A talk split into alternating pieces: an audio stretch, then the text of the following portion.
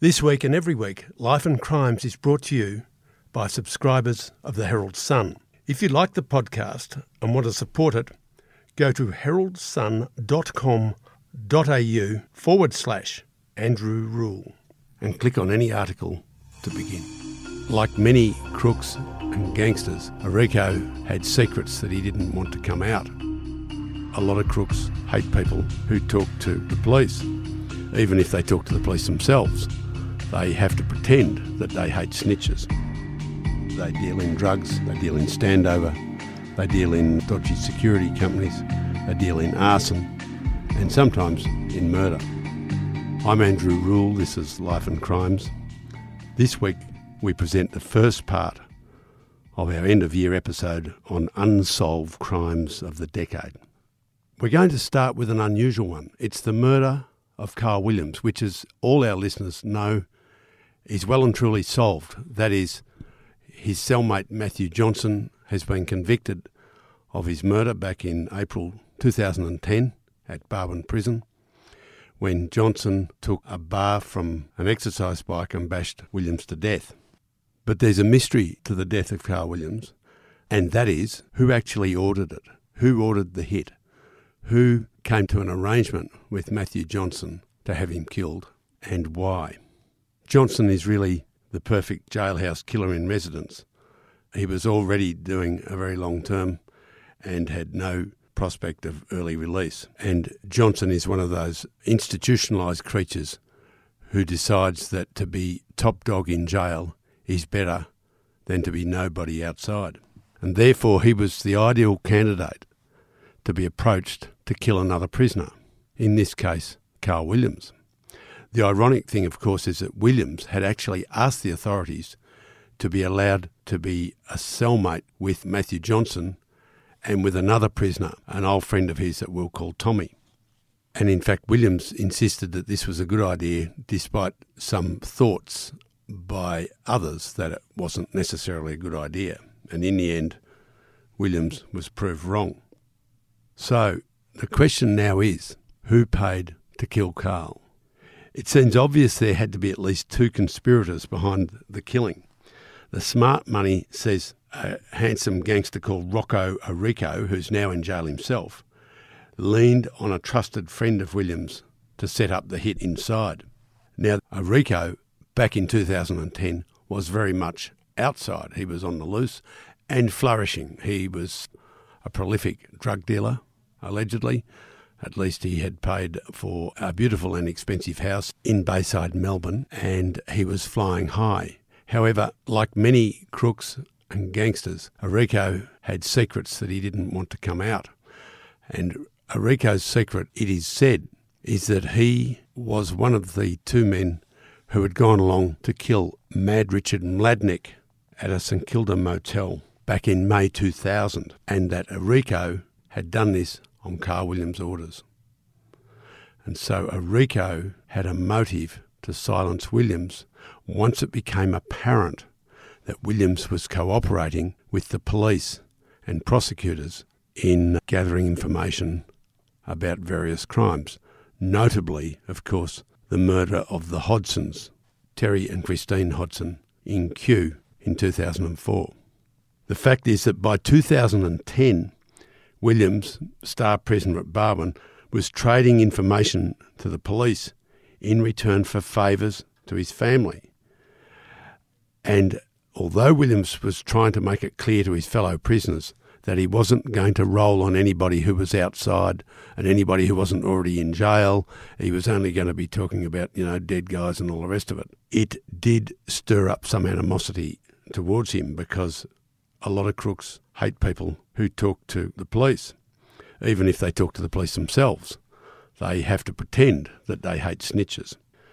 And this would suggest that Rocco Arico suspected that Williams could easily implicate him in the Mladenich hit of 10 years earlier. But the question remains did anyone else stand to benefit from Williams being silenced? And if so, did they kick in to some sort of Matthew Johnson benefit fund. By benefit fund, the fact is that prisoners in jails have accounts which can be topped up with money by friends or family so that the prisoners can buy the necessities and the little luxuries that make jail almost bearable. And that when you're inside, locked away for many, many years, having access to even that little bit of money is far better than not having it.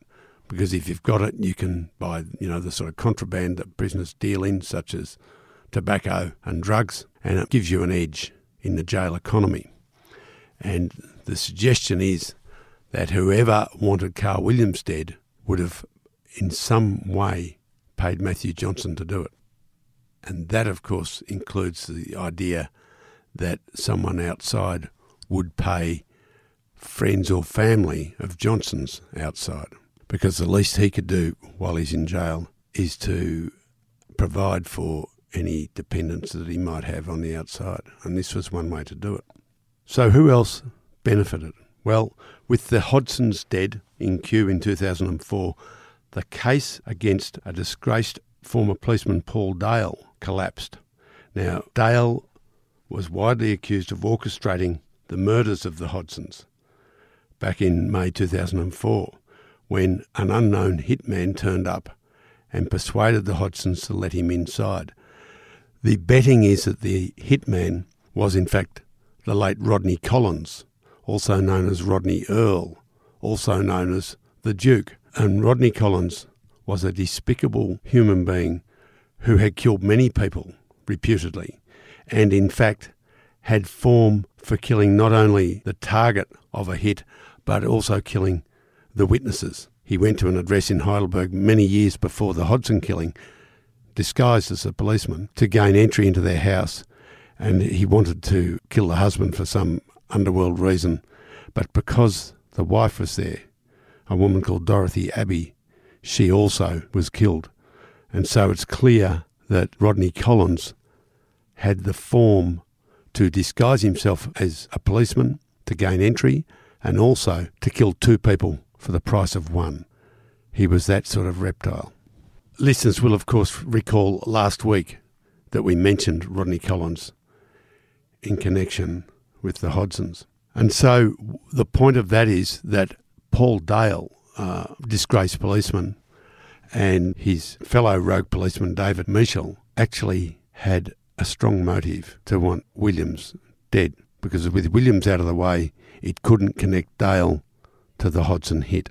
And so, whether Dale organised the Williams killing in jail or not, he was undoubtedly the beneficiary of it. And so, for a long time, it was only natural that all fingers pointed towards Dale.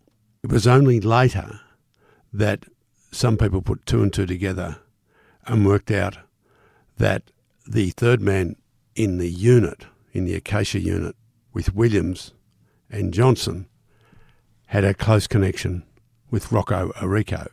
And then it suggested itself that perhaps Rocco Arico also had a motive. And so, in summary, one of the better mysteries of the last decade is not who killed Carl Williams, because we know Matthew Johnson did, but who paid for it. Speaking of our friend Rocco Arico, this is not the only time we're going to talk about him, because Rocco gets about a bit. Toby Mitchell has become one of the best known crime figures in Victoria, perhaps Australia. Not only he's the classic bikie with the tattoos and the tattoo parlours, and he's the guy that you see at the boxing events and the kickboxing, he's also quite a talkative and charming man considering the business he's in. The business he's in is a mystery to many, but not to police who link him with serious crime of all sorts, but specifically the outlaw motorcycle sort where they deal in drugs, they deal in standover, they deal in dodgy security companies, they deal in arson, and sometimes in murder. And Toby Mitchell was flying high and looked a million dollars until the day a gunman ambushed him outside Doherty's gym back in November 2011. Now, this is Doherty's gym in Weston Street, Brunswick, near the very busy Barkly Square shopping centre. And just down the street, incidentally, and crime aficionados will recall this, it's just down the street from the Quarry Hotel, where another Melbourne standover man, the late Brian Kane was shot dead by two mystery gunmen in 1982. That is a story we have mentioned before. It just shows you that some things don't change. At least the locations don't. Only the tattoos do.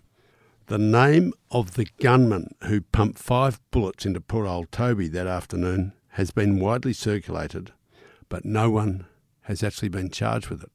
The thing about Toby Mitchell is that he was rock hard from years of gym work and kickboxing, and he pulled through being shot five times where most of us might not have. He lost a kidney, he lost most of his liver, and he lost the movement in his right wrist, but he survived to fight another day. In fact, less than two years later, Toby was sprayed with bullets outside another gang's clubhouse out at Melton. So Mitchell, the one time raging bull, has become Mitchell, the bullet magnet. Someone out there didn't like him, but who and why? That is why we've included his shooting in the list of unsolveds of the decade. Plenty of people might have had a reason to draw a bead on him, but we're tipping that the Calabrian crime figure Rocco Arico, mentioned earlier in connection with the death of Carl Williams, also had reasons to be very unfond of Toby Mitchell. And Rocco Arico is near the top of the list of those who had grievances against Toby. There is evidence, in fact, that's been aired in a court case which gives in detail how Toby Mitchell cheated Arico of a one kilo consignment of cocaine that one of Arico's underlings sold to him on Boxing Day 2010. Now, this is an interesting story of how crooks rob each other and then get vengeance. Mitchell took the kilo of cocaine, but he didn't pay for it. And what he did, he took delivery of the drugs in a sports bag at a prearranged outdoor meeting place in Brunswick. And he told Arico's messenger boy, a bloke called Arthur Vuthas, that the money was in the bag under a nearby tree. He then drove away. And when poor old Arthur Vuthas goes over to the tree and opens the sports bag, instead of finding the 375 grand in cash that was the agreed price, he found a bundle of old Ralph magazines. Ralph magazines, these are, are now defunct Lads Mag.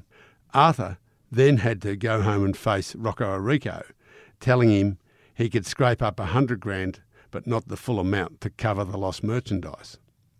So he lost the kilo of cocaine and he didn't get any money and he lost a lot of face for himself and for Rocco Arico. This was not good.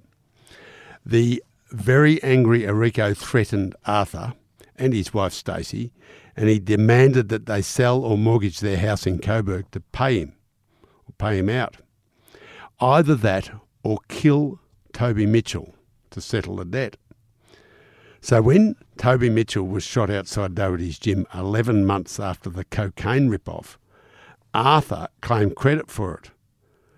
But somehow Rocco Arico knew that was a lie and he continued to stand over Arthur Vuthas and his family, torching Vuthas's father's car and threatening to shoot up their house. He exerted so much pressure that it turned Arthur into a police informer willing to wear a wire to trap Rocco Arico. And that is the sad story of how Rocco Arico came to be implicated in several serious crimes. It's why he was sentenced to a long jail term, and it's why, when he's eventually let out, he will face deportation to Italy, the country where he was born. Because sadly for Rocco Arico, although he came to Australia as a very young child, his parents never got around to naturalising him. And so if he walks out of jail one day, he will be placed in a very cheap seat in an aeroplane and sent home to an Italy that he's only ever visited. Uh, Toby Mitchell, of course, is an interesting man in himself, and one we will visit some other day. But for now, his name is high on the list of unsolved shootings in Victoria. Speaking of bikies who soak up a lot of shots and don't die, there is the story of the crybaby Comanchero, Robert Ale. So called because he burst into tears in court on one occasion when told he was going to do some time in jail. But when he's not in court being told he's going to jail, Robert Arlay could be very unpleasant and a very tough guy indeed. He was the right hand man of the big time Comanchero gang boss Mick Murray, and as such, Robert Arlay incurred the displeasure of other people in the outlaw biker business. That's why in February 2018, Robert, as we'll call him, was free on $400,000 bail on 30 charges. He clearly didn't feel under threat when he relaxed at the Nitro Ink tattoo studio in Hampton Park. This is a business that used to be linked to uh, his boss, Mick Murray. But relaxing didn't do it for him. It all changed when two masked men burst into the tattoo studio and shot him full of holes. In fact, they shot him nine times, and one bullet hit him in the head, but it didn't kill him. Whether this tells you about the hardness of his head or the softness of the bullets, I don't know. Arlay survived, but seven operations were required to patch him up, which would seem to be a great waste of surgeons' time. CCTV images that the police released later showed that a stolen silver Audi had pulled up outside the tattoo parlour. The driver stayed at the wheel and two hooded men ran in, did the shooting and bolted out. Of course, later the police found the Audi burnt out nearby, and there were a number of theories as to why Robert Arlay might have been the target of an attempted hit. One is that there are powerful people worried about what he knows about their activities, and another is that the strike was a way to get at his boss Mick Murray, who was then in jail. The people investigating it don't know which theory's right, and probably they don't care. Thanks for listening. We'll be back next week with part two.